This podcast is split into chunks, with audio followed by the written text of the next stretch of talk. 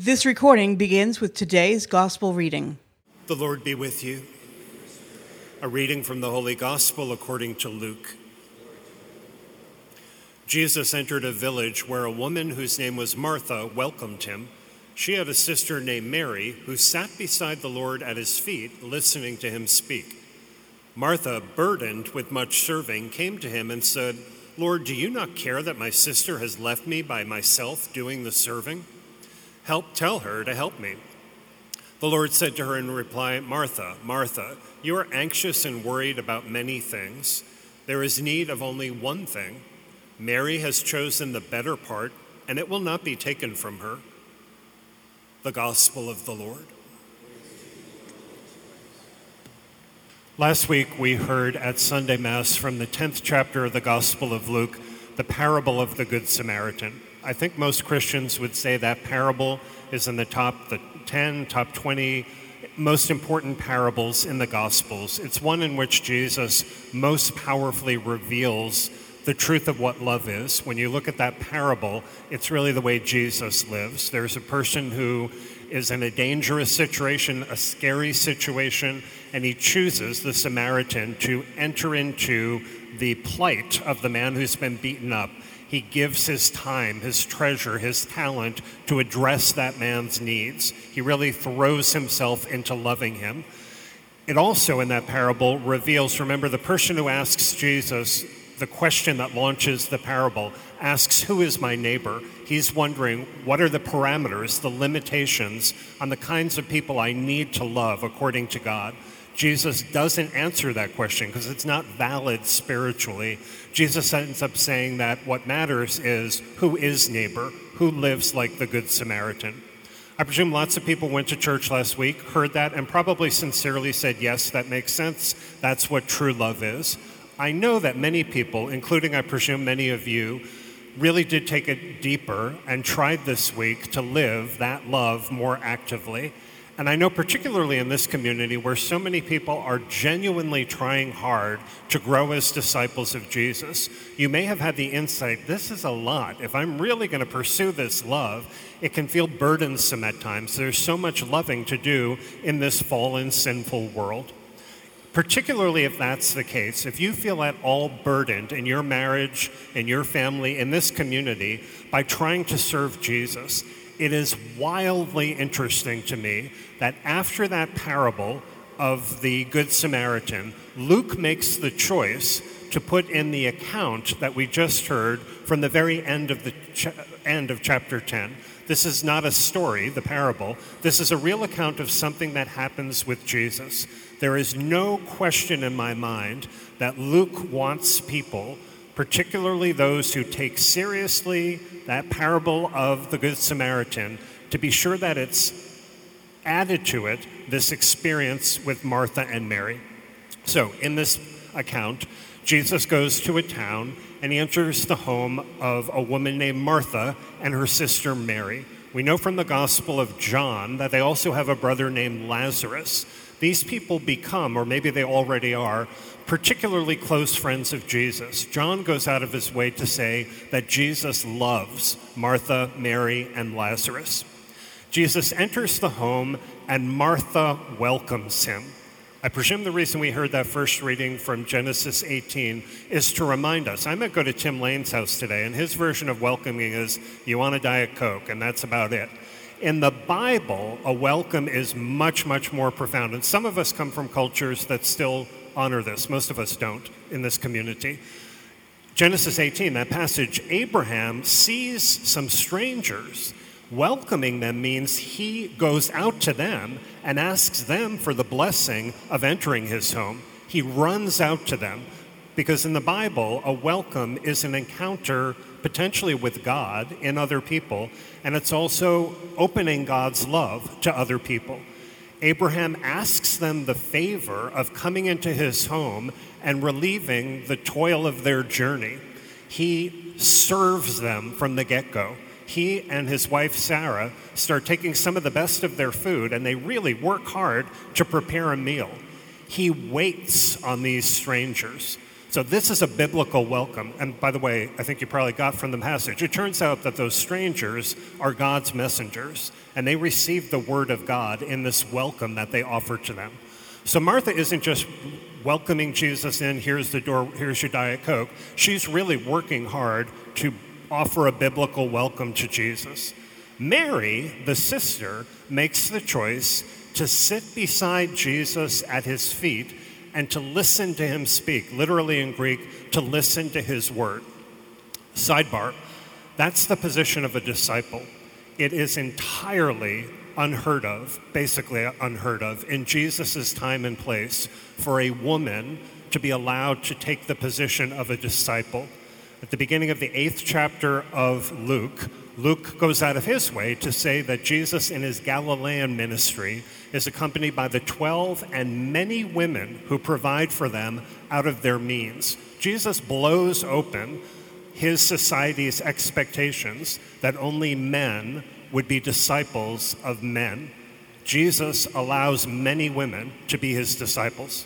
Back to the story Mary sits beside Jesus at his feet and listens to the word. Let me ask you here can any of you relate to this in your family that you're working really hard for a family event and some lazy bum is just sitting in the corner doing nothing? Raise your hand, please, if you have had that experience. Okay? Raise your hand if you're a lazy bum who's done that. A few honest people. I mean, we need a team of psychologists. Oh, I would never behave. Mary is, that's not what's going on here. Both of them are good. So, Martha, Luke says, is burdened by much serving. The serving is nothing but good. She is serving Jesus. She's burdened by this. The burden is so big that she goes to Jesus and she says, Lord, do you not care that my sister has left me by myself to do all the serving? I mean, she's really annoyed with Jesus. He hasn't done anything wrong. She's annoyed with the Son of God. And then she says, Tell her to help me. She's ordering around the Son of God from 50,000 feet. This is the state she's in. Does Jesus care? He entirely cares. If he didn't care, he wouldn't respond. He completely loves Mary, he completely loves Martha. He says to Martha, Martha, Martha. You can't read from the scripture what the emotion is. Some people think he's kind of gently chiding her. I think he may just be saying, calm down. Martha, Martha. You are anxious and worried about many things. That's exactly what's going on. It's not Mary. Mary may be provoking her. What's going on with Martha is she is anxious and worried about many things the dishes, the serving, the atmosphere, many things. Only one thing matters. I wonder if she first thinks, like, cucumbers, bread? What is it, the one thing that matters? Here's the one thing that matters Mary has chosen the better part, and it will not be taken from her.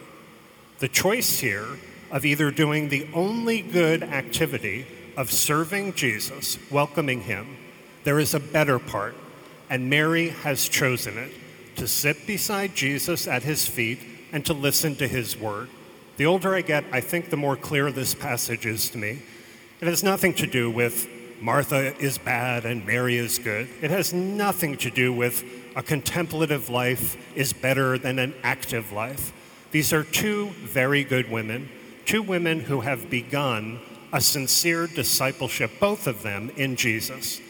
But right now, Jesus is in the house and he is speaking his word, whatever it is he's teaching.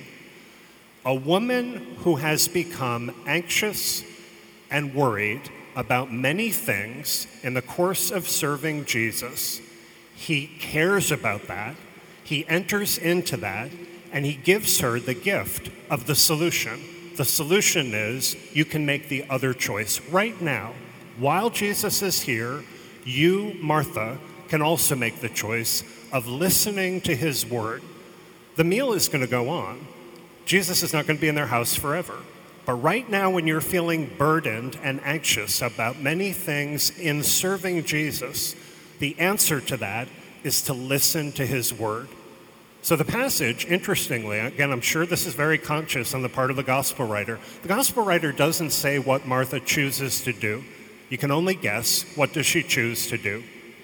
John, the gospel writer, though, tells us who Martha becomes. Martha appears two more times in the Gospel of John. So, in the Gospel of John, in John 11, you may remember this Lazarus, the brother, dies. Jesus goes to their home. Martha comes out and she engages with Jesus. Mary remains at home. Jesus has a conversation with Martha in which he draws forth from her. She's really engaged. She really listens to his word. She responds. He draws out new hope. And then she says, I have come to believe, come to believe that you are the Messiah, the Son of God, the one who is coming into the world. Almost nobody else ever professes that before the resurrection of Jesus. Clearly, Martha has become a person who has been listening to the word of Jesus, clearly has been living his truth, because she becomes a woman who professes, I have come to believe that you are the Messiah, the Son of God, the one who is coming into the world. Secondly, in John 12, after Lazarus is raised from the dead, Jesus visits their home and there is a meal. It says that Lazarus reclines at table with Jesus. Mary, you may remember this, anoints Jesus' feet with costly perfume and dries his feet with her hair. It's this action of profound adoration. And it says that Martha serves. All three siblings clearly have been listening to the word of Jesus for a long time and responding. They are gathered with him at a table, eating, adoring, serving. That's what Christians are meant to do, all of those things. Martha remains a woman who serves, but she clearly grows from this early encounter into a woman of the most profound faith. So if you are finding serving Jesus burdensome right now, if you are anxious and worried about many things in trying to serve I know that many of you are, in your marriage, with your children, at Lawrence Catholic Academy, at Cor Unum, in all these good services of Jesus we do in this community, many of us at any given time are burdened by much service. Many of us feel anxious and worried about many things. This week, here's a two part spiritual exercise. Number one, consider are there ways in serving Jesus that you currently feel burdened, anxious, and worried about many things? Not about life in general, not about your job, not about the state of the world. In serving Jesus, are you burdened, anxious, worried? If you come up with nothing, if you say, really, I'm not serving Jesus that actively, I don't feel burned by anything serving him, well, that tells you something. That's something to think about. But are there ways? If there are, number two, hear him speak to you. Monica, Monica, Tim, Tim, Hugo, Hugo. You are anxious and worried about many things. Only one thing is needed. Mary has chosen the better part and it won't be taken away from her. What are the ways that you are in the midst of this worry, burden, actually pausing to listen to the word of Jesus? Most importantly, at Mass, which I know many of you are. If you are coming here Sunday by Sunday to hear his word in the scripture and in the prayers of this Mass, if you are trying to open yourself to his teaching, his word, if you are trying to, if you're, if you're eligible and you're receiving the fullness of Him in this Eucharist, and if you're leaving here intending to pause with this word day by day this week, you are choosing the better part. It will not be taken from you. Thank you for listening. To learn more and to get involved, go to stpatrickparish.com.